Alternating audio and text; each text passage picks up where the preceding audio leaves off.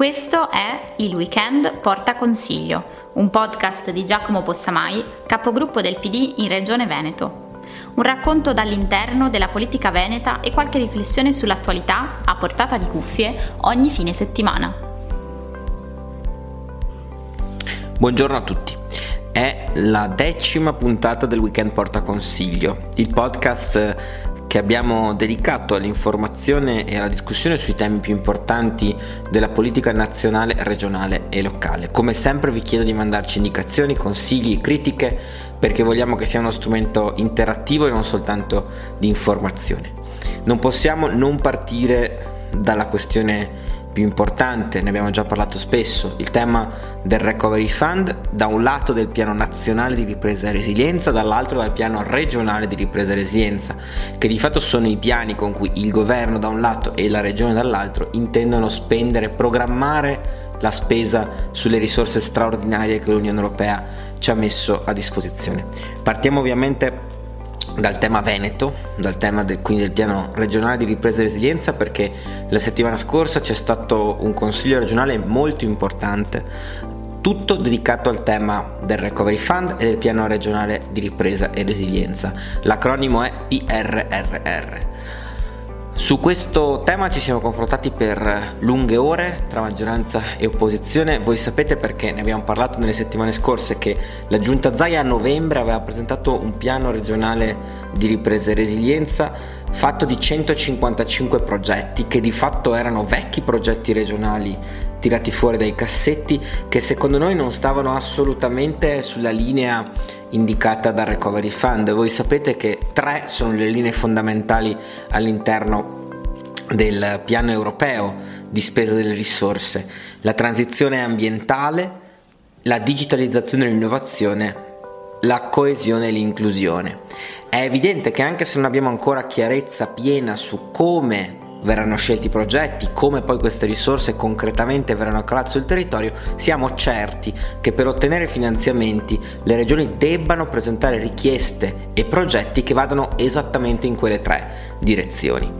Su questo noi abbiamo incalzato la maggioranza, presentando da un lato una nostra risoluzione, che di fatto vuol dire una nostra proposta, articolato su, appunto su queste tre linee, transizione ambientale, digitalizzazione e innovazione e coesione e inclusione con una serie di proposte concrete. Se avete tempo, avete voglia, vi interessa, andate a guardare sul sito www.giacomopossamai.it perché lì abbiamo pubblicato questa risoluzione con tutte le proposte di dettaglio per incalzare appunto la maggioranza a cambiare, a rovesciare il piano e a puntare su uh,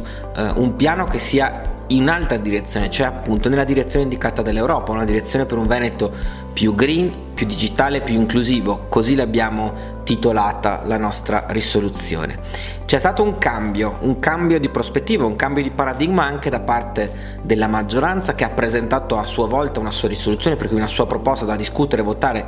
in consiglio e anche quella proposta aveva al suo interno i temi appunto del green, del digitale, dell'inclusione, quindi era una risoluzione che di fatto smentiva il piano regionale di ripresa e resilienza che avevano presentato a novembre, o meglio che la giunta aveva presentato a novembre, perché mai c'era stata una discussione in consiglio, per cui possiamo dire una conversione della maggioranza sulla via di Damasco. Per questo entrambe le risoluzioni approvate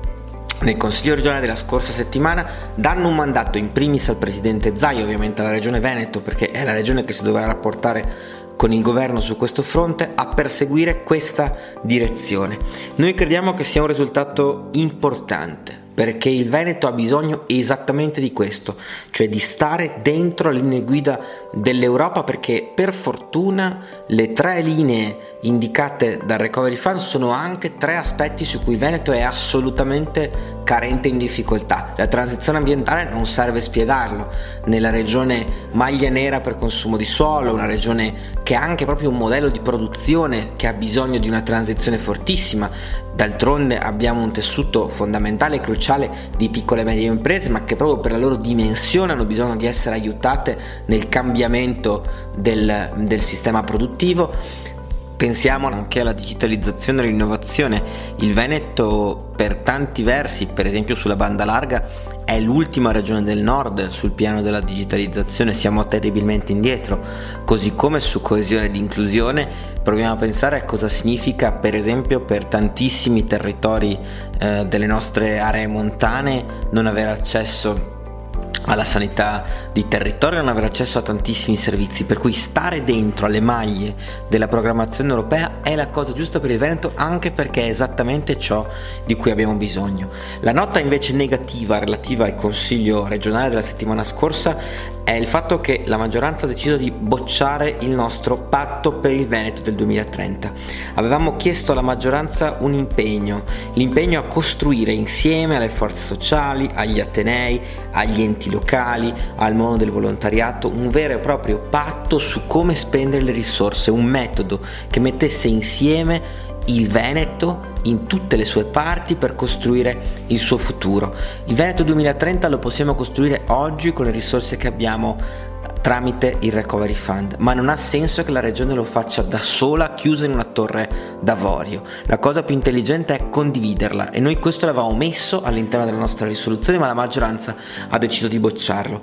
Speriamo, crediamo e un po' ci illudiamo che nelle prossime settimane, nei prossimi mesi cambino rotta e decidano di coinvolgere invece le forze sociali del Veneto. Ultima questione, anzi no, forse poi ce ne sarà un'altra ancora, ma non possiamo evitare l'argomento vaccini. Sono finalmente arrivate le rassicurazioni dall'EMA, l'Agenzia Europea per i farmaci su AstraZeneca e sono un'ottima notizia. Il vaccino è sicuro, adesso però bisogna accelerare il ritmo delle vaccinazioni. Il Veneto continua ad essere una delle ultime regioni, quartultima, quintultima tra quelle che, che vaccinano di meno in Italia. Siamo quindi una regione che in questo momento non sta facendo fino in fondo il suo dovere perché sappiamo che ogni giorno perso significa vite umane, per cui in Veneto in maniera particolare bisogna accelerare. Bisogna accelerare riconquistando la fiducia dei cittadini perché non possiamo permetterci un crollo di adesioni alla campagna vaccinale. Abbiamo visto il direttore generale Flor proprio ieri mattina, direttore generale della sanità del Veneto, eh, annunciare come c'è stato un picco del 55% di rinuncia al vaccino anche negli ultimi giorni dopo che c'erano state ampie rassicurazioni sul fatto che è assolutamente sano, che è assolutamente un vaccino efficace. In particolare in questo momento le vaccinazioni sono rivolte al mondo della scuola, davvero la preghiera è a tutti di aderire alla campagna vaccinale. Ho anche detto chiaramente che se dovesse continuare in questo modo, cioè se dovesse esserci ancora una elevata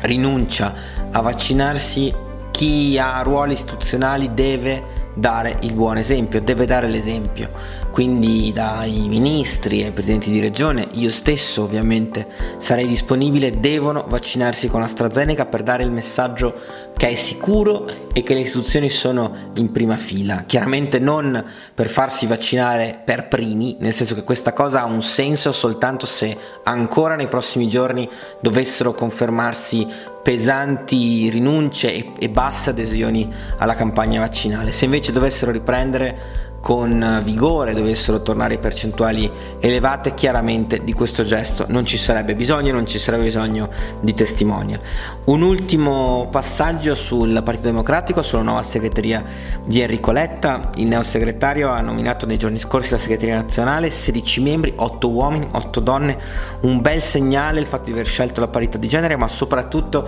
sono stato contento di leggere nomi di persone che conosco bene e che stimo e soprattutto di persone costruite e scelte sulla base della competenza. Penso che daranno una grande mano al partito e che daranno una grande mano al paese. Eh, da capogruppo in regione spero di poter lavorare bene con loro e di poter lavorare ovviamente con il segretario Enrico Letta. Grazie a tutti per averci ascoltato anche oggi, come sempre critiche, messaggi, condivisioni, ci fa piacere se ci fate arrivare riscontri. Buona giornata e buona settimana a tutti.